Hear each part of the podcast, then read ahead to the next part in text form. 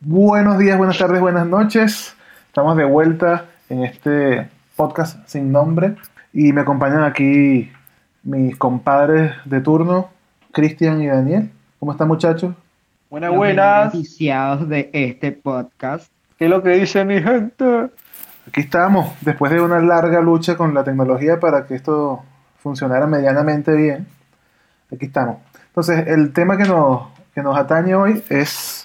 En principio, eh, palabras venezolanas que tienen un que son un poco extrañas, digamos, muy, muy típicas de nosotros, pero que, que quizás su origen es un poco desconocido. Nadie sabe realmente de dónde vienen y o no, normalmente no sabemos dónde vienen y nos tomamos la tarea esta semana de investigar un poquito para, para ver de dónde salen esas palabras tan raras que tenemos los venezolanos.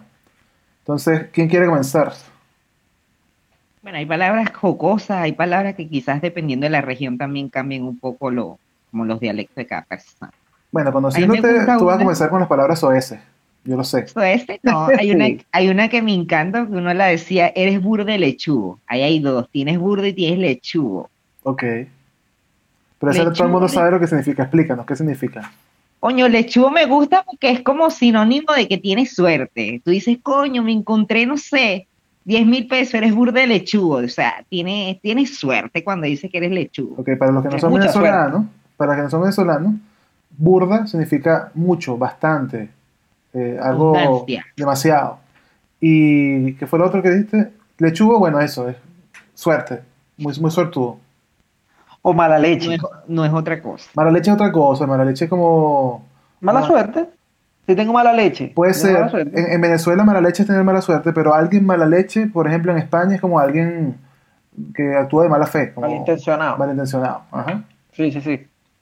Ok. Eh, yo vi una, por aquí estoy buscando, y eh, una que se llama, una que dicen, más los viejos, musiu. Uh-huh. Ese es el musiu. Ajá. Musiu, este, aquí estuve leyendo que viene del vocablo francés. Monsieur la Caballerie.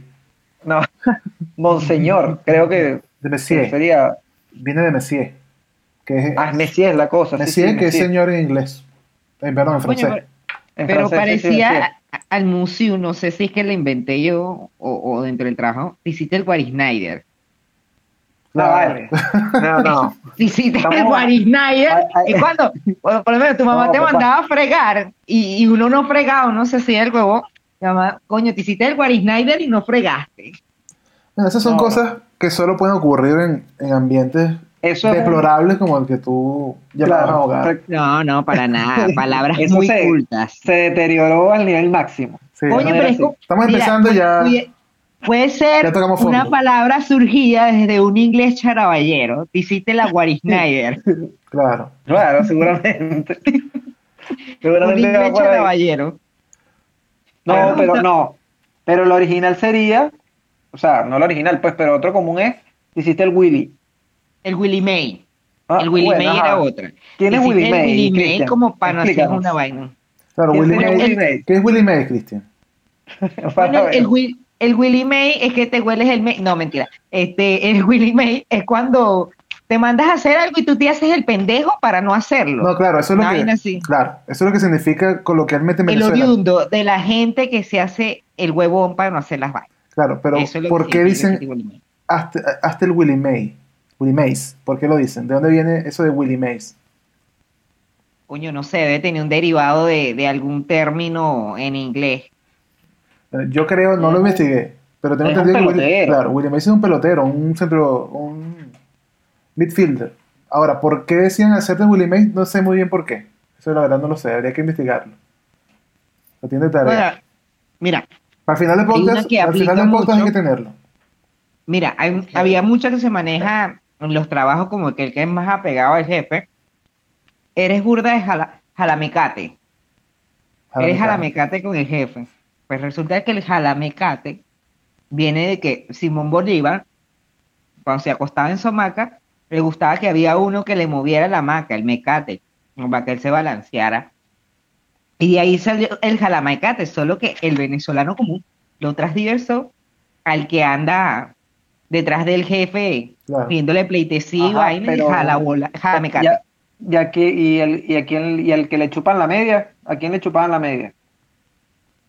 Coño, ese sí no me lo sé. Sé que uno dice, eres burda chupa media, o eres a la media con el jefe, pero no sé, no sé de dónde viene. Además que es cochino, porque la gente le da pecueca, macueca, todos los derivados que vengan de la pecueca.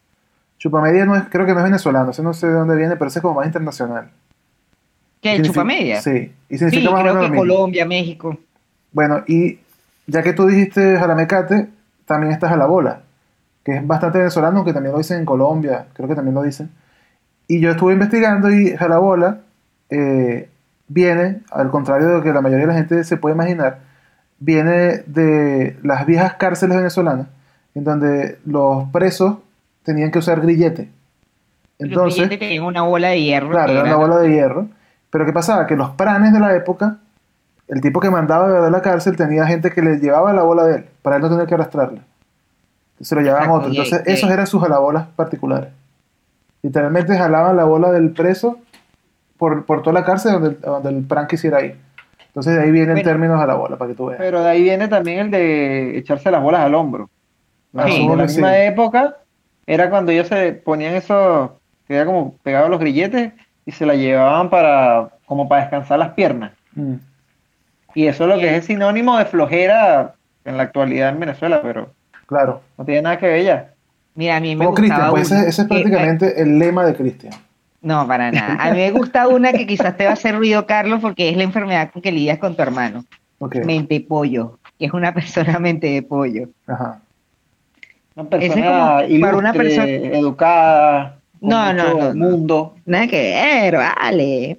Una persona mente polla, uno lo asocia a una persona que actúa no... no de acuerdo a la cordura, sino como niño. Claro, pero tienes que decir entonces, mentepollo, porque mentepolla mentepollo. En España sería otra cosa. No, es mentepollo. Okay. O sea, eres una persona mentepolla, eres un mentepollo. Okay. Pero ¿por qué, por qué mentepollo? ¿Eso porque los pollos tienen un cerebro pequeño o algo así? Porque... Claro. O, o los pollos actúan sin sentido, no sé. Pero bueno. sal, salía de ahí, salía de ahí. O sea, es como ser término. Muy inocente. Claro. No, no, no tanto con...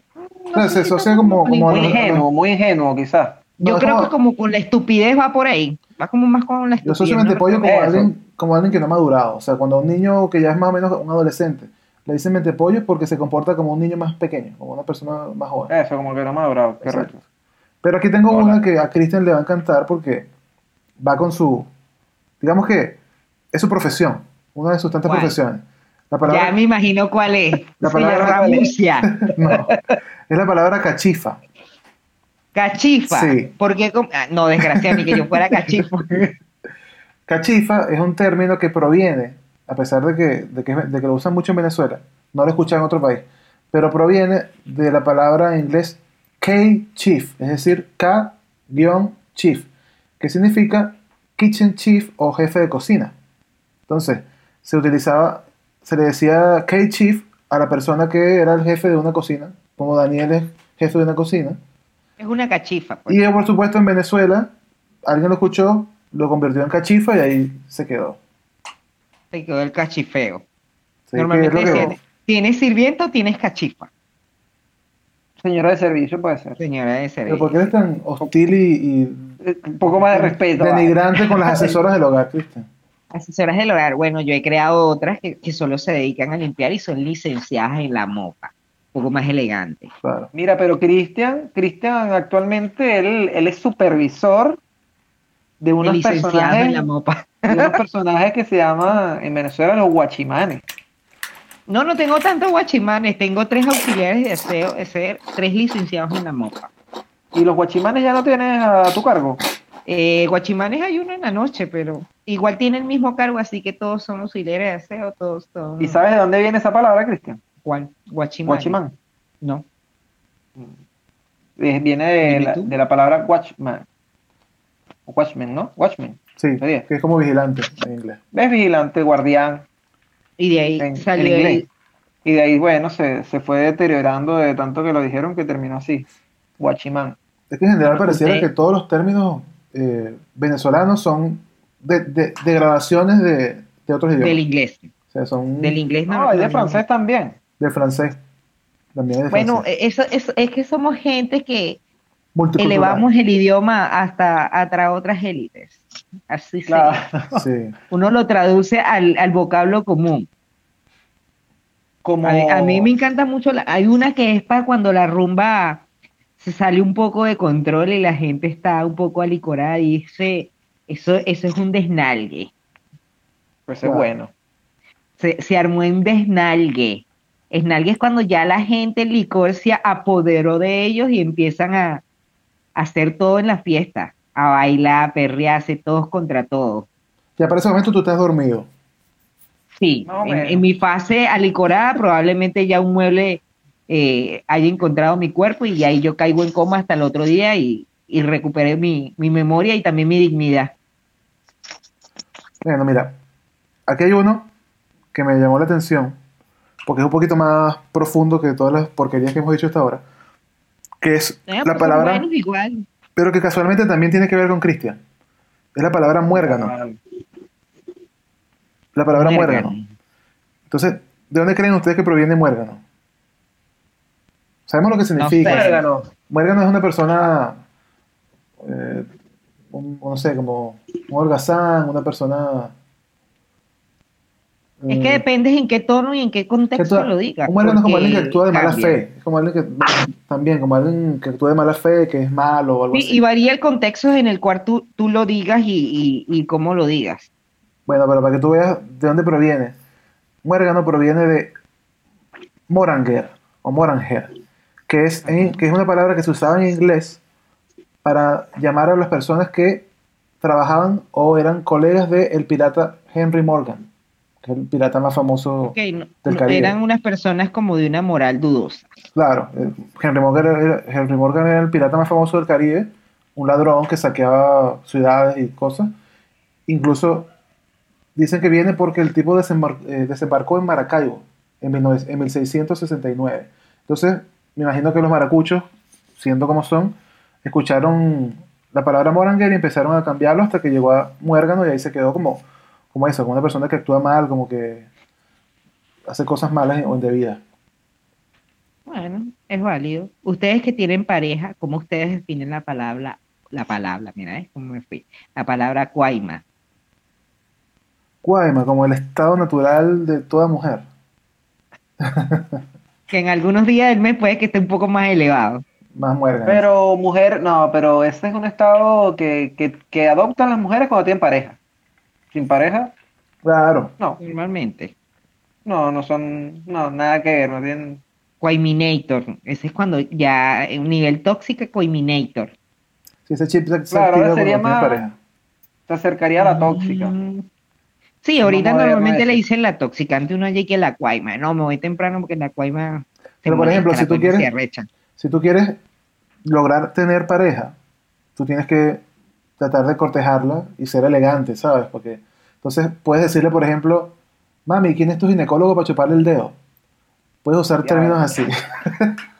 No, no te pongas pues mira que yo tengo unos más, más violentos. Ya, Tenía pero... un jefe que le decía ya, pero... a la coordinadora cuando se iba de, de vacaciones, le decía, échame un pedo en esta bolsa para sentir tu olor. Cristian, pero ¿por qué tienes que degradar la discusión a esos niveles? Íbamos... Ya, pero... Coño, pero era bueno. Pero, pero ¿saben la palabra cuaima de dónde, qué es? ¿Qué, qué significa la palabra cuaima? Lo que pasa ¿no? es que lo, lo, lo asocian a la culebra, a una culebra que, que, que era la, la, la cuaima a una culebra y, por, y porque era venenosa y era peligrosa. Entonces, no, es, es, es, o sea, es peligrosa. Pero lo hacen para de, asociar a la mujer, que en ese estado de cuaima son peligrosas, son venenosas. Básicamente es eso. Es una asociación con el, como con el animal, pues. El estado sí. natural del animal que siempre está al ataque. Siempre está violento. Botando veneno. Así es. Y cuando agarra a uno que la deja pifiando, no joda. Y ahí se agarran y le dan hasta con el todo. Empiezan a sacar los archivos del más allá. Mira, hablando de cortejo y, y de cuaima, hay uno que echar los perros. Uh-huh. Eso dice Venezuela, me echaron los perros o le estaba echando los perros. Ajá, pero ¿por qué, Cristian? Te estás lanzando unas cosas, pero... Internacional, ajá. creo yo. ¿Sí? ¿Tú crees? Sí, en Chile se usa. ¿Echar los perros también? Ah, no sí. lo he escuchado en Chile. Yo en Chile no lo he escuchado. Como echar los canes o... Le tiré los... Le tiré no, los, le, tiré los, le, tiré los le tiré los corridos. Yo he escuchado que hay uno que se... Ah, le tiré esa, los corridos o, o, o me está joteando. Esa, esa. Sí, sí, o la estaba joteando. La mm. Le tiré los corridos. Los, los corridos y... Lo que pasa es que joteando tiene una connotación más, más sexual. El, los corridos es cuando le estás echando los perros porque te gusta, una vaina así. Pero son básicamente los términos. Pero el de echarse oh, los perros oh. es cuando uno se, se le acercaba a la mujer y vaina y pues le intentaba como coquetear. Esa vieja sí, escuela. Sí. sí. Querés chancear. Decir chancear. ¿No? Sí. Pues sí. sí. No, no sé cuál es el término que se maneja ahorita, porque si tú me preguntas a mí, ¿cómo ahorita se echan los perros? No sé, porque ahorita todo es redes sociales, un me gusta para allá, un me gusta para acá, un meme por aquí, un meme por allá, y, no, no. y por ahí inician las cosas, ahorita no, no. todo es más tecnológico. No, en realidad no, Cristi. Bueno, porque por ejemplo, es que ya también nosotros, nosotros salimos de Venezuela hace un tiempo, yo no sé si cuando estaba Cristian todavía allá, pero yo estando allá, incluso estando allá a punto de irme, yo escuché el término zampar. Y me enteré. Un clásico. No, pero ¿qué significa zampar? En mi época, zampar, no. Era unos besos. ¿Viste? En mi época no. En mi época era lo que dice Cristian. O sea, ah, culiar. Pero sí. después, después tú pudiese, tú, tú pudieras decir, le zampió unos besos.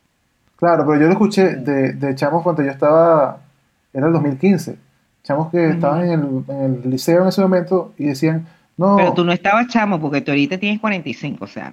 Bueno, y el año en que eso sucedía más no. Tendría unos treinta y ocho y medio más o menos, pero, pero estaba en Venezuela y se suponía que, que estaba en, eh, todavía metido en el, en el argot venezolano y ya ahí me desfasé, o sea, me cambiaron el significado de la palabra.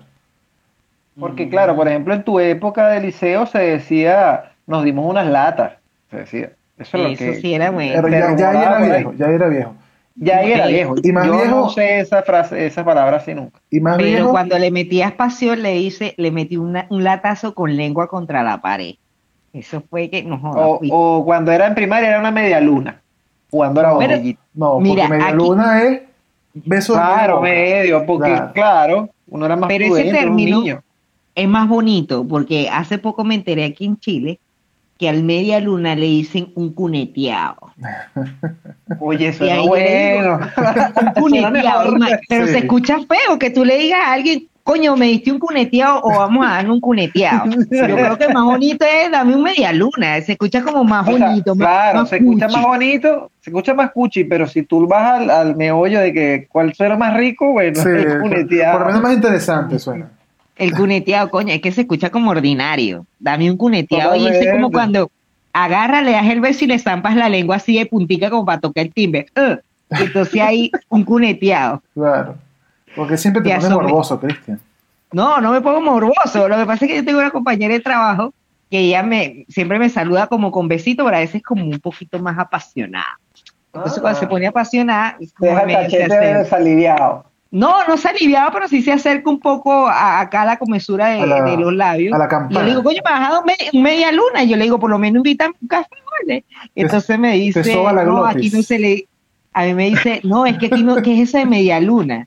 Y me dice, le expliqué que era el media luna y me dice, ah, no, aquí le decimos cuneteado. Y yo, ay, no, qué feo. La verdad que se escucha feo. Y una... Pero, una... pero tú te dejas, pues igual. Ahí tú lo que tienes que hacer... Tú día, lo que haces es echarle pichón. ¿Sabes lo que significa eso? Echarle pichón, sí, echarle ganas a algo. Ok, pero ¿sabes de dónde viene la, la expresión echarle pichón? No sé, me imagino cuando le echabas maíz a los pichoncitos de... Yo me imaginaba eso, como que le lanzabas un pollo a alguien. No. Claro. No viene de ahí. Viene de... que de viene? Que, pero te lo voy a, te lo voy a leer aquí. O sea, lo que significa para los que no son venezolanos, como dijo Cristian, es como eh, esforzarse por algo, ponerle ganas a algo para lograrlo. Pero dicen que viene de que antiguamente en Venezuela, en los pueblos, el agua había que sacarla con unas bombas en, en, en sitios públicos. La gente iba a sacar el agua de pozos con una bomba. Entonces la bomba, como eran fabricadas en Estados Unidos o Inglaterra, decían eh, push on. Había un botón que tú apretabas para sacar el agua y decía push on, que es empujar. Entonces, claro, echarle push on era esforzarse para sacar el agua, del, para echar, llenar el tobo y llevártelo para tu casa. De ahí salió echarle pichón. Echarle pichón. El, Pero fíjate, el... también pasa, también pasa que hay palabras que no son de grabado, que son en inglés, que por lo menos Christian dice siempre, que es heavy. Claro. Y creo que se usa de buena, de buena manera. O sea, como cuando... Sí, algo pesado. Algo, algo pesado. Eh, Christian la usa siempre y nunca ha sabido qué significa la palabra en inglés, el significado. Ah, no, por supuesto. Claro que no, para que uno se pone a investigar esas vainas. Uno la dice ya porque pega, porque... Igual que full, el full es una palabra en inglés y uno la, usa, uno la usa todo el tiempo. Bueno, full. A mí me gusta una que la digo pero a veces... Pareciera español ya, de, tan, de tanto que uno la dice. Pero es, es que el full, el full en, en, en Venezuela es con una L. Ah, bueno, como se escribe ya eso es otra historia. Yo creo. A ver, a ver, bueno, yo la escribo con doble, con doble L. ¿Y por qué? ¿Y por no qué? Sé. Porque yo manejo un inglés británico. Ah, ya veo. Se te nota, se te nota el acento. Un inglés, un, un inglés cha, charaballero. Claro. Ok, ok. Mira, a mí me gusta uno que la digo. A ver, ustedes si la tienen con, con el significado Nietzsche. No. Eres uno de Nietzsche. Lo he escuchado. Nietzsche ordinario. Sí. Nietzsche, a mí me gusta, o sea, es una manera como más delicada de decirle a la gente que es rol marginal. Aunque el término marginal uno lo, lo utiliza como, como, como un insulto, realmente el significado, claro, el significado de, de la palabra no es realmente para la que uno lo utiliza. Pero Nietzsche es una persona, no sé, que su comportamiento es bastante deplorable en comparación. Pero creo... Creo, no, no estoy seguro, creo que, no sé si es en Colombia, sí, que a los Nietzsche son los negros, sí, las personas de piel oscura, creo. Sí, en Colombia un Nietzsche es un negro, es alguien de, de raza negra. Alguien, ajá, eso. Y en Venezuela no, es algo no es, de mal gusto, feo, pues, ordinario. Y con Nietzsche también se junta otra que, que, que va más o menos parecida, que es un mamarracho. Claro, pero eso es internacional. Eso lo dice mucha gente. El mamarracho. Hasta acá en Chile lo dicen, por ejemplo. La Constitución de Chile le dicen el, el mamarracho. Mm. Pero fíjate que mamarracho, estuve leyendo por acá, que sí tiene, que viene del árabe. ¿Sí? Una palabra que se dice que es mujarrín, que significa bufón o payaso. De ahí viene. No ah, sí. Nada. Ese es el, ese es una ese persona el... mal vestida o extravagante. Sí, eso y ahí dice, proviene ¿no? el, el, el mamarracho. Pues y usted y ustedes cuando estaban chamos, la utiliza, yo creo que Daniel sí, cuando se pintó el bigote amarillo, él utilizaba una que se llamaba, yo no sé si era con L o con R, pero era cartelugo. Cartelugo o triple boleta, depende de dónde, de dónde estuviera. Cuando algo está cartelugo. Algo está cartelugo es algo bueno. Algo, sí, algo está... lo más... Top. Lo más, lo más mejor, pues. Lo más, lo mejor. más mejor. Mira, tengo sí, una que... Sí, que... lo utilizaba bastante cuando estaba pequeño. Está cartelugo. Pero porque tú eras un poquito marginal. No, todavía no se te quitaba. Yo no era marginal. ¿Cuándo, vale? Yo, mira, yo se los he repetido muchas veces. Se los voy a volver a repetir ahora. Soy una persona camaleónica que se adapta al ambiente y al entorno donde esté. Ah, eso no quiere decir que deja de ser camaleón. Por comportarme o adaptarme a cualquier ambiente. Como un caracol baboso, se adapta a todas las superficies. No, el caracol no es tan adaptable. El camaleón sí. Ajá, ¿qué ibas a decir tú, Carlos? Y hay una que los deja loco. ¿Ustedes saben lo que significa mamar gallo? Oye, vale. O sea, cuando jo- jo- jodes a alguien y te... Te lo vacilas. Mamar gallo es como vacilar a alguien o... o engañarlo de alguna forma jocosa, ¿no? Eso es lo que significa. Pero, ¿de dónde viene? Se me queda loco. Resulta... Te voy a decir una ahorita. Ok. Resulta que, ¿sabes que en Venezuela, quizás no tanto ahora, pero en el pasado eran muy populares las, las peleas de gallo, en las galleras, ¿no? Entonces resulta que había una técnica que usaban para que, eh, para ganar la, la, para que el gallo de la persona ganara la, la pelea, y era que agarraban y literalmente se metían la cabeza del gallo en la boca y la chupaban. ¿Para qué? ¡Qué asco! Eso hacía que el gallo como que se, se desorientara, se volvía loco, se, se desorbitaba, y luego lo lanzaban inmediatamente a la pelea, y el gato en vez de, el, el gallo en vez de atacar al, al otro gallo, salía corriendo porque estaba desorbitado, y el gallo contrario lo perseguía para tratar de, de, de pelear, y lo que hacía era cansarse. cuando el gallo que le habían mamado la cabeza volvía en, en sí, atacaba, atacaba a otro gallo y el otro gallo estaba cansado y por lo general ganaba la, la pelea. Ah, entonces la okay. gente, la gente cuando, digamos, el público o el contrincante cuando notaba eso decía, epa, me están mamando gallo, que lo están engañando. Claro, mareaban al otro. Porque era como... una trampa, era una trampa que era, por lo general era, era ilegal, no se permitía hacer. Como era Rocky ilegal. Balboa, que se o sea, dejaba entrar a coñazo y cuando ya el otro estaba mamado es que él salía a pelear, pero después que estaba destruido y ganaba las peleas. Algo así. No pero, pero entonces alguien se metía la cabeza del gallo en la boca. Sí, claro. Dice... Eh, le daba su mamerto a la cabeza el gallo, eh, y entonces después el gallo salía desorbitado. Sí, esa es la asquerosa. Es totalmente asqueroso, además que me imagino que el gallo los picaba y los mordía y todo, la lengua, porque no se va a quedar quieto. Claro, me imagino que en esa chupada le jalaba los ojos, la vaina, le retumbaba ah, el cerebro al pobre gallo, salía de ahí vuelto loco. Había una, aparecía esa palabra, es un poquito más profunda, mi abuela un día, ella es de Oriente, oriental, estábamos acostados y ella había comido, tenía como ratito de comer. Me dijo una palabra que me dejó fue loco. Tengo una mayor incupitación en el estómago. ¿Cómo? ¿Incupitación?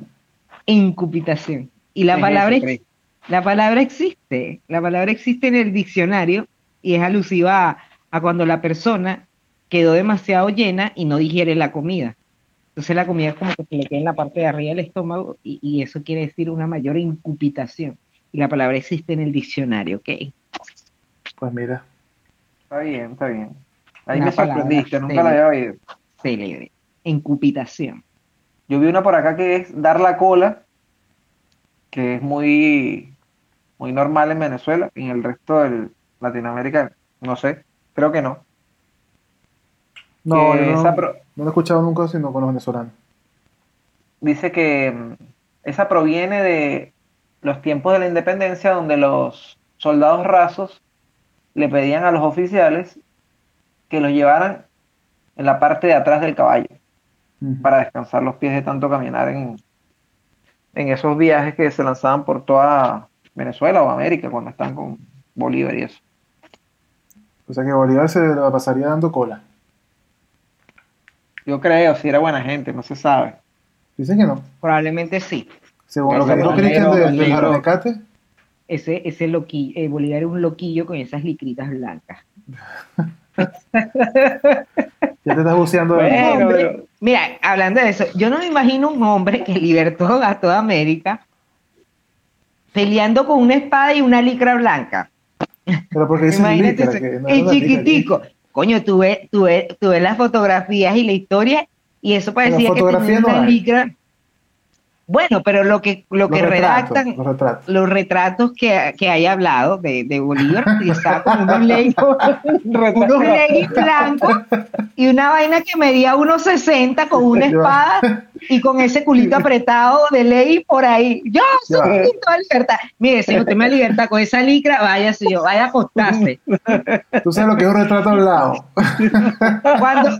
Bueno, pero es hablado porque todo lo que existe en la historia no, es lo que contaron no, la gente. Weón, eso no, fue alguien que estaba ahí y lo dibujó. Claro, Cristian, o sea, hay retratos de Bolívar que se hicieron con Bolívar posando. Eso se estilaba mucho porque no había fotos. Entonces toda la claro. gente famosa se hacía retratos. Y después obviamente habrá retratos de los retratos. Pero, pero, pero un retrato hablado es cuando la policía está investigando un crimen y le pregunta a los testigos cómo lucía el... el asesino, el ladrón o lo que fuera, y la gente cuenta cómo lucía, y un dibujante hace un retrato hablado. Eso es un retrato hablado. Claro. Para Pero que la gente lo que claro. sí es raro, lo que sí es raro es que, bueno, en esa época, que no había lavadora y todo eso, oye, ibas ahí a pura tierra por todos lados, caballo, usaba unos pantalones blancos. Por ahí yo te Está pregunto. Raro. No, lo que pasa sí, es que eso era el Photoshop sí. de la época. El poder era esos pantalones pintados de sangre y, y siempre en el retrato de parecer blanquito. Claro, la única pintura que había quizás. Y, lo, y no parecían licras, parecían más como un pantalón de béisbol. Exacto, no, eso es lo que parece. Por ahí. Sí. Ajá. Tú, tú me vienes a decir a mí, te vengo a libertar con un metro sesenta. Y esa licra chupi chupi pegada, yo, mira, amigo, de verdad. No, pero y, y las patillas, y las patillas largas. Claro, y esa... Y respeto. Ese, ese, y esa cosa no, roja con, con botones o sea, amarillos. Según la historia, Bolívar era bastante chiquito. Y como una hombrera.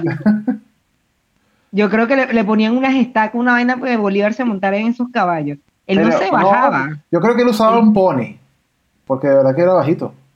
Yo creo que él da un salto de esos olímpicos que eso, hacen en, en las Olimpiadas para bajarse de ese caballo, porque a la altura que estaba... No, y eso, y y eso no, es, no es cuento, o sea, se sabe que era bajito porque el, el, el, el cuerpo de Bolívar está en el... No sé, antes que está en el Panteón Nacional estaba. Sí, estaba. Entonces, no, sabe, sí, es eso. Se sabe que era bajito. Ahora lo que sí, lo que sí no se sabe es que si era el... el yo, yo en mi mente tengo el que era su nariz perfiladita, blanco. Después como que Chávez hizo uno que era todo más moreno, sí, con la nariz toda perolada. No, es, eso es, lo que te digo, es lo que te digo. Si yo soy Bolívar, el tipo más, el, el, el militar más malandro de, de la época, y voy a hacer que me haga un retrato, yo tengo el Photoshop, el poder del Photoshop. O sea, yo le puedo decir al, al dibujante, mira, me vas a poner más delgado, me pones más alto, me estilizas la nariz, me pintas el pelo, ¿sabes? Uno ve pero la versión la... que claro. quería que la viera. Pero las poses de Bolívar, parece la pose de las niñas que inician modelaje, posición inicial en esos cuadros. Las manos aquí a la cintura y como un piecito más adelante. Mira, Bolívar, ahómbrate. Tú me vas a libertar con esa pose. Pero ¿qué, qué, ¿qué quería? O sea, con una espada puñaleando a alguien. No, o sea... Coño, como una, una pose de combate, una vaina. Pero esa, esa manito ahí al lado como que, mira, Bolívar, no me estás convenciendo mucho, ¿viste? Yo creo Ahora, que eso no era ni siquiera que posaban, eso era verme la cara y ya tú sabes que el cuerpo es igual al de todos los que están aquí, o sea, al, al de cualquier soldado de algo así de haber sido. Puede ser. Ahora, sí, yo entiendo que haya retratos de Bolívar y de, y de muchos próceres de esa época, pero ¿cómo hay, cómo es posible que haya retratos de Cristo? Porque... Ya eso es como más... Eso es, estamos hablando de dos, hace dos mil, dos mil veintidós años. Y, y dudo mucho que, que Cristo haya posado para que lo retrataran. Sin claro. embargo, hay una imagen de Cristo que todo el mundo tiene como que clara. O sea, todo el mundo se imagina... Claro, tipo... y siempre lo pinta como que tiene el cabello largo. Era claro, como, como de rizo, medio... Como de barbudo. Rizo, él relativamente rubio, su barba era medio colorina. Un poquito racista lo que escribieron en la Biblia. Sí, porque... No, era... a, a Jesucristo negro, moreno, mulato. Es muy probable que haya sido como... Un café con leche, como un más... carne de la pasión. A ellos ser no, más tonos árabes. Como la mayoría de la bueno, gente del Medio Oriente, pues. Si sí, los ser, judíos no son tan, no son tan oscuros, y él era judío, pero no sé. No sé. Pero bueno, eso es una imagen que, que yo creo que crearon para que uno, uno la, la tenga en la cabeza de, de algo, ¿entiendes? Porque sí, cuando tener va, una referencia visual de, de cómo era el, era el carajo, pues. Hay mucha gente que tú le dices Dios y piensas en Cristo, y se supone que Dios es el papá de Cristo. Claro. Pero también cómo, lo imaginas, ¿cómo te imaginas como, a Dios? Como un bicho no barbón, más viejo. Una vaina así. Como el, yo me lo imagino como, como, el... como más como Zeus, una cosa así. No, yo me lo imagino como, como el Señor de los Anillos, el tipo este. Ori... Mira, ahorita como que, Gandalf. Ustedes, Ajá. ahorita que ustedes hablan ah. de Dios, yo tenía una ignorancia perenne que yo le decía a mi mamá que cuando yo viera porque Dios se bañaba. Pero mira, yo... Cristian, te voy a tener, te voy a hacer una pregunta. Si Dios, Ajá. si Cristo, vale. si Cristo murió en la cruz con tres clavos solamente, ¿cómo no muere tu hermana que la clava tanta gente? Mi hermana no está muerta, oye, desgraciado. Pero qué verso. ¿Sabes qué? Ese chiste, métetelo por el orto. Eh, en honor, esta, esta sección es patrocinada por eh, el doctor Tangalanga. En, en honor al gran doctor Tarufetti. Mira, y... y Y rescatando ahí el hilo que llevamos, ¿tienen alguna otra palabra? Por lo menos a mí me... Ya, hay uno que uno le dice... Un momento, ¿qué estás después, comiendo, Cristian? Estoy comiendo una aceituna como gente refinada. Qué asco, por Dios. Y con palillo de, de, de, de madera. Un mondadiente. ¿Con qué quiere que me la coma, pues? Un tenedor y un cuchillo. Las aceitunas, pero deberías comer fileteadas. Una... Primero, aceitunas negras, no verdes. Segundo, fileteadas... En lo fin. Que pasa es que ya me tomé los tres martinis y me quedaron la, la, ah, las pepas acá. Sí. Tres martinis. Super divinos. Mira, martinis. Creo, creo que la palabra, no estoy seguro de cuál de las dos, pero creo que es gafo. La palabra gafo no existe, por lo menos en Chile, no existe. Acá no, aquí creo que es como huevón. No, no se entiende. No, no, no existe, se entiende. No existe. Uno piensa que sí. Por ejemplo, tonto, sí se entiende. No, tonto, tonto es universal. Creo que es universal, pero gafo no, no es universal. Yo pensaba que sí. Me parecen que son casi iguales, significan lo mismo. No, gafo es como chamo, que es súper común en Venezuela, pero no significa nada para nadie más. O sea, chamo supuestamente, según el diccionario, es un coleto, como una mopa o algo así. En el diccionario... Bueno, aquí estoy buscando y dice gafo, persona tonta. Claro, pero en la RAE... es lo mismo, exactamente. Es el sinónimo. No, no, no. Esa es la cosa. No, en la RAE no. Esa es la cosa, que, que a veces las palabras eh, que se usan mucho en un país aparecen en, en Wikipedia y aparecen en otros lados, pero no es una palabra universal. O una pero, por ejemplo, registrada por la RAE. Por ejemplo, chamo viene del inglés, supuestamente, de la palabra chum, que significa es como amigo o pana. Chum es un, es un, no es muy común, yo no lo he escuchado mucho, pero... Es, es, lo, es lo que yo te digo, que uno, el venezolano, uno adopta su inglés británico a ciertas palabras, si uno no logra, como quien dice, traducirla ni tener la pronunciación, bueno, uno lo hace como más criollita para que el común te entienda. Claro. ¿Ves? A mí, yo he dicho una aquí que es como para cuando alguien se pone intenso. Yo digo, eres burda ladilla. Y la gente aquí como que, ladilla. Y ladilla, uno lo decía en Venezuela, a una persona súper fastidiosa, insistente. Coño, si eres ladilla.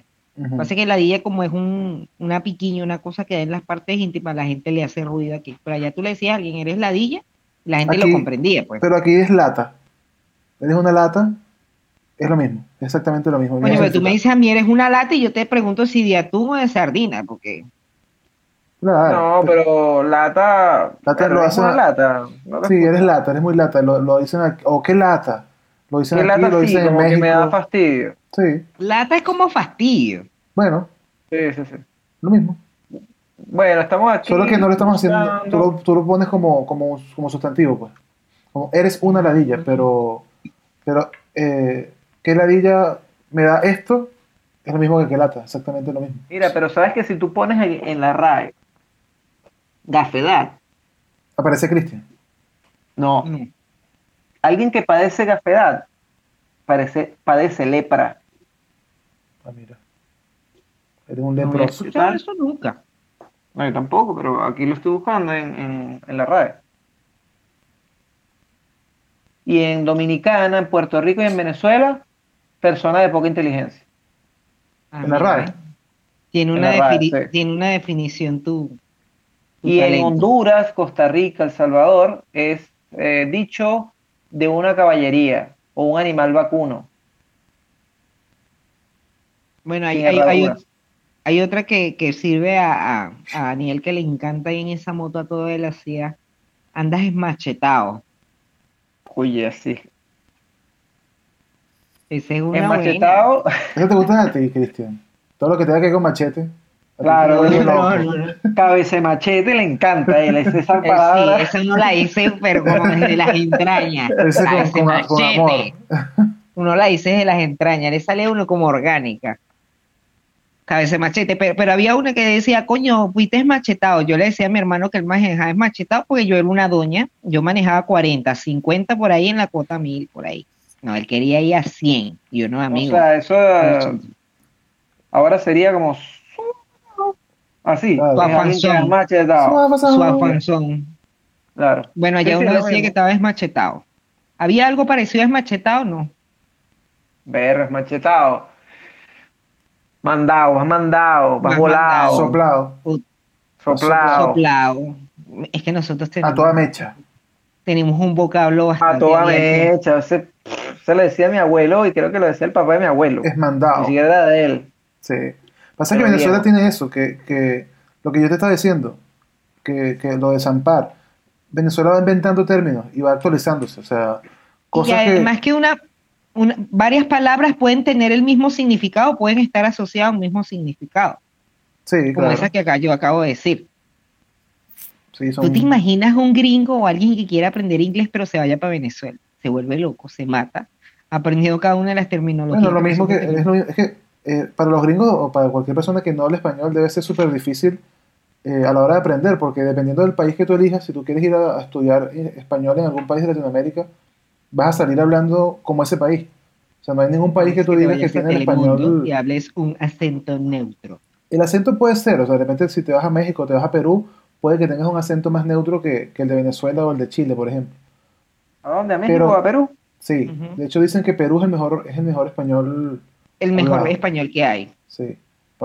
Pero, o sea, yo me imagino que si uno va para México, uno termina hablando así con las estes, ¿cómo te digo? Sí, pero lo que pasa es que Cierto, México como una se telenovela, pues. Sí, lo que pasa es que si tú hablas de español neutro, el español que se usa como neutro es el, es el español mexicano. O sea, cuando tú aprendes, si tú vas a trabajar en locución o doblaje o algo así, y aprendes, haces cursos de español neutro, te digo que te enseñas a hablar como mexicano, que es el español que escuchas en los doblajes de Disney, por ejemplo, que se escuchan en Latinoamérica. No quiere decir Pero que sea el mejor, el mejor español. Y el, el, el español. Es el que se universaliza. A donde tú vayas, vas a aprender el, los modismos Exacto. que se dicen en ese país. Y más si no, por ejemplo, uno que habla español y va a otro país, igual se le pegan. Pero imagínate que hablas inglés, llegas a un sitio que, es que eso es lo que español, te voy a decir. Eso es lo que te voy a decir. Hablas totalmente igual, parecería, parecieras de ese país, porque sí. vas a decir todos los modismos. Pero, y eso no, no está mal, el problema es que no te enteras. La persona no se entera que está hablando de modismo, y cuando va a otros países, no se entiende. Yo, yo claro. conocí a una, a una chica francesa aquí, que estaba trabajando, o sea, estaba como haciendo un trabajo aquí temporal, y ella aprendió español acá, o terminó de aprender español acá. Y ella hablaba con todos los modismos chilenos, con el sipo, con el yapo, con el cachay, todo. Entonces, ella pensaba que hablaba perfecto español porque aquí se comunicaba perfecto, todo el mundo lo entendía, más bien le decían que, que hablaba como chilena y tal. Pero cuando fue a hablar con un peruano que conoció acá, que estaba llegando el peruano, el peruano le entendía. Y ella no entendía por qué no se entendían, porque ella hablaba español. Resulta que estaba hablando el español chileno. Entonces, a menos que a ti te expliquen cuáles son las palabras locales y cuáles son las internacionales, es bien difícil aprender español, pienso yo. Y te, y te lo explicaría a alguien que te esté dando clase. Claro, profesional de, porque de, la gente común no se entera de eso. De resto nadie, o sea, a pesar de que sepas que no se dice sipo, tú dices sipo porque vives en Chile y, claro. y la persona va a aprender eso. Y el cachay y la cosa. Dios, eso pasa igual en inglés, que, si tú aprendes está, inglés en otro país. Traducen la, mal, el, el español de las mal. Películas. Que dice, hola, aquí estamos, que tiene como, como una voz orgasmo angelical. Asquerosa, de, de cuenta a cuenta. Sí, sí. Ajá, pero lo que estaba diciendo del español... Escuchar una película y ese audio es asqueroso. Es repugnante, yo no puedo. Pero lo que está diciendo del español es que, por ejemplo, si tú aprendes, si tú quieres aprender inglés y te vas a Miami a aprender inglés... Olvídate. Vas a hablar como Cristian ha estado hablando en inglés todo el podcast y no se han enterado, porque es el, el inglés mayamero, es decir, español. El mío, el mío es uno Alabado. Creado en, una, en sí. una zona oriunda donde estos niños fueron criados, que es un inglés charaballero. Sí. No, pero lo que estás diciendo del, del español, del acento español, es cierto. O sea, el español normal no habla así, por lo general. Habla, habla español con su acento, pero no habla como cuentacuento. Pero por alguna razón el doblaje español se escucha como un cuentacuento. Tú ves eh, cualquier película, incluso lo puedes comparar. Tú escuchas eh, La Casa de Papel con el idioma original. Ok, es español, es gallego, sí, españoleto, pero... Pero es normal. Pero habla normal. Pero escucha cualquier entendido. Película gringa doblada al español, o una comiquita eh, de Disney doblada al español gallego, o sea, el español de España. Pero porque lo exageran. Lo exageran. Los sí. actores de doblaje eh, españoles hablan como cuentacuentos. Y no se dan cuenta, pero hablan así. Y, y para nosotros en Latinoamérica es súper chocante. No por las palabras, sino por el, el cantado tan no, extraño no es natural. Que hace. Estamos aquí para revernas. Y como que le vibra la voz. Mira, eso te lo voy a preguntar a ti como ingeniera en audio, porque a mí me ha, me ha parecido, hay actores que han hecho el doblaje como de, de personajes de Disney. Uh-huh. Yo que tengo cierto conocimiento, porque estudié actuación, este, ¿cómo logran ellos llegar a, a imitar? Porque ustedes tienen como el texto, no sé si tú has hecho doblaje. Sí. Tú tienes un texto, uh-huh. que normalmente es el trabajo que le dan al actor para uno crear un personaje. Y normalmente el actor se alimenta de la expresión o de la energía que le dé su, su, su otro contraparte para crear la emoción y la intención que tiene escrito el texto, porque al final son palabras. Claro. Pero ¿cómo hacen los que hacen la, la, ¿cómo que se dice eso? El doblaje para llegar a, te, a, a simular la emoción que tiene la caricatura? Digo que es un trabajo como, como jodido, porque igual el tono en que llega... Claro, los que hacen doblajes de por sí se llaman en español al menos se le dice actores de doblaje. Sí, en realidad son actores porque tienen el conocimiento y el estudio del, del texto, no, del que, texto de hecho, teatral, de guión, como lo quieran llamar. Es que de hecho muchos actores, de hecho la mayoría de los actores de doblaje que yo conocí eran actores de teatro. Yo conozco, yo grabé con, con, el actor, con Luis Carreño, que es el actor de, que hace Bob Esponja en toda Latinoamérica, y él mm. era actor de, de teatro. O sea, él salía de una obra de teatro para ir a grabar un comercial y después salía a grabar Bob Esponja y así muchos otros personajes que él ha hecho. Entonces, sí, lo que pasa es que, tienes que primero ser actor. Un texto, a ti te dan un texto y tú el texto lo, lo fraccionas. Así, es un verso, es un texto. Tú bueno, lo fraccionas, tú lo deseccionas claro. por cada palabra o por cada término de palabra. Por frase. Y tú le creas la emoción, o cada frase. Tú le creas la emoción a ese texto y obviamente, en mi caso, cuando hacía teatro, te ayudaba la emoción que te transmitía y, y la atmósfera que también decían teatral. Por eso es muy distinto un actor de tablas, de teatro, a un actor de televisión. Porque en televisión tú tienes que, básicamente... crear la emoción, pero si sale mal tú la repites. En, en las tablas no. Tienes, claro. que, que, tienes que crear la atmósfera y tienes que crear la emoción sí o sí. Claro, pero ¿cuál es la pregunta? Decir, ¿qué? ¿Cuál es la pregunta que me ibas a hacer? ¿Cómo, ha, cómo hacen ellos para ¿Cómo hacen leer ellos y para, poner una energía en y, el asunto? Claro, porque al, al final ustedes como audio, tú grabas al tipo leyendo su texto, su vaina y las expresiones. Okay. Y después eso lo tienen que encalzar como con, con, con las expresiones que hace el muñequito. Okay, te, voy a explicar, te voy a explicar cómo se, cómo se graba el doblaje y después te voy a responder la pregunta de fondo. Cuando tú grabas un doblaje, para, sea para, para una, un dibujo animado o para una serie en inglés que quieres doblar al español, una novela, una teleserie, como tú quieras, el actor está metido en el estudio, viéndote a ti, que tú estás del otro lado como ingeniero en la consola.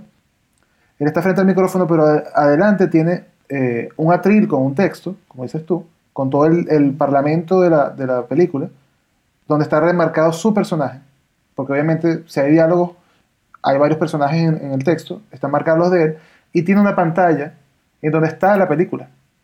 Entonces ah. ellos, ¿qué hacen? Primero leen el texto, luego ven eh, lo que va, lo, la, el fragmento de película, de, de, de dibujo animado que van a grabar, justamente para escuchar la, el audio original, para ver la, la emoción del personaje, para entender eh, el contexto de qué es lo que está pasando.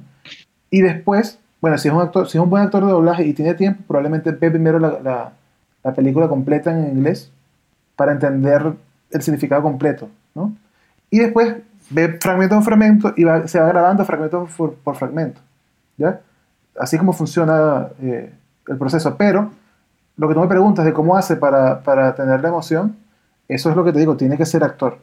Porque tú, tú me pones no, no, a mí a grabar... Eso, eso perfectamente lo entiendo. A mí lo que me, me causaba ruido era cómo calzaban la expresión de la caricatura eso con es, la voz. Eso es un arte, porque tienes que no solo, no solo transmitir la emoción, parecerte a, a, al original, sino que además tienes que hacerlo en el tiempo para que calce con la voz, con la boca. En el caso de, uh-huh. tanto de un dibujo animado como de una... de una persona, como el lip sync, tienen que ir. Se llama lip sync, es sincronizar los labios.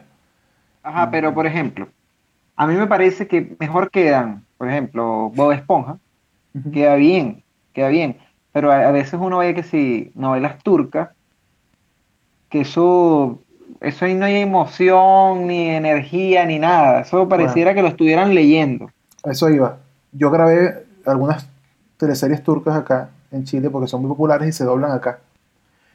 Y lo que pasa es que depende del actor. Hay actores de doblaje que no son buenos actores, para nada. Son malos actores, buenos locutores, tienen buena voz, buena dicción, eh, si, eh, sincronizan bien, hacen buen lip sync, pero no son buenos actores. Entonces, eh, lo que hacen es súper plano. Y lamentablemente eso es lo que queda eh, en el producto final. Y, y eso pasa... Que, que esa falta como el audio, a veces como el exterior. Eso pasa como todo callado y unas voces, bueno, sí, no soy gozo, do, do, sí. do. Pero eso, eso no hay emoción ni nada. Ahí yo defiendo a, a los estudios de doblaje porque no es culpa de ellos. Las casas productoras, o sea, sea Netflix, Disney, quien quiera que, que produce el, el, el audiovisual, ellos tienen unas exigencias extrañas para el español y para los otros idiomas que no son inglés.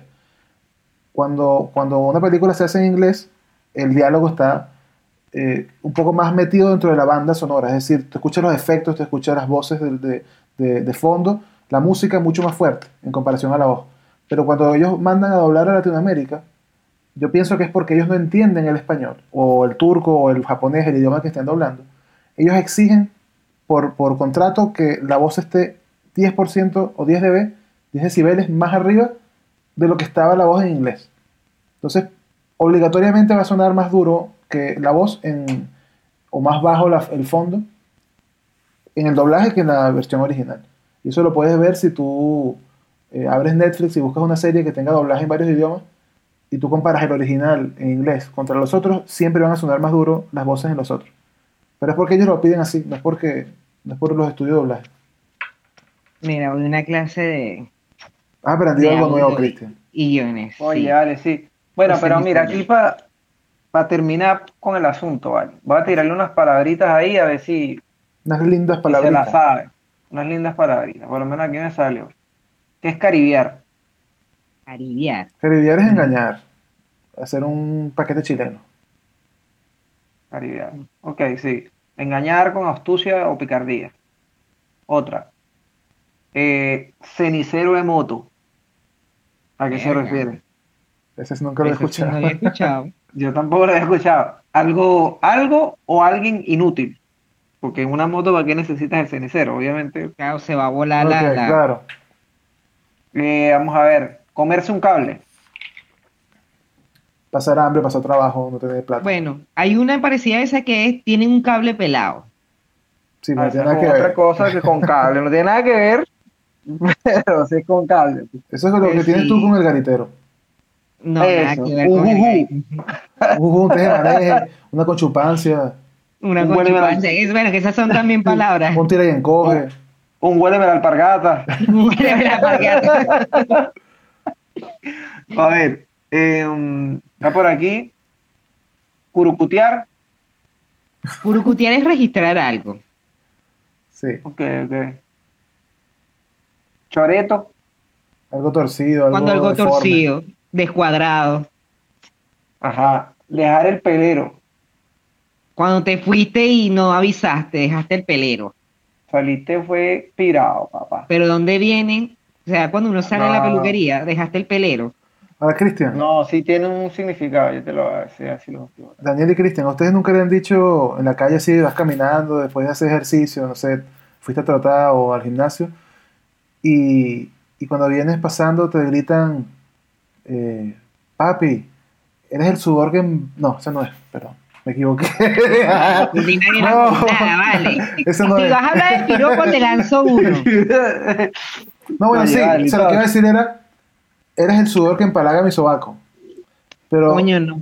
pero mejor aún, es cuando una persona eh, de carnes abundantes, digamos, uh-huh. eh, voluptuoso. Sí. Elefantiásica. Elefantiásico paquidérmico.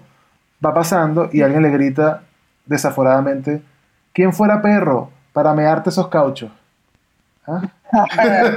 Mira, yo te voy a decir uno para que cuando veas a una mami en la calle la dejes loca. Tú le dices: mami, estás tan bella que te comería con tu y ropa y pasaría un mes escutiendo trapo. Bueno, en ese, en ese, en ese mismo tono. Hay una que, que, te, que dice así, un piropo muy conocido en Venezuela.